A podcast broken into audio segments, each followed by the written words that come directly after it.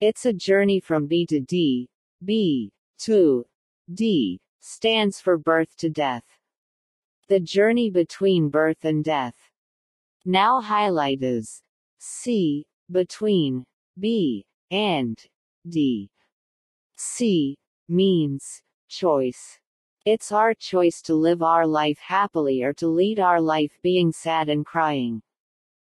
Bhagavad Gita says, Yesterday was good, today is also good and tomorrow will be better. Then why should we not live our life happily? As the thought, so is the life.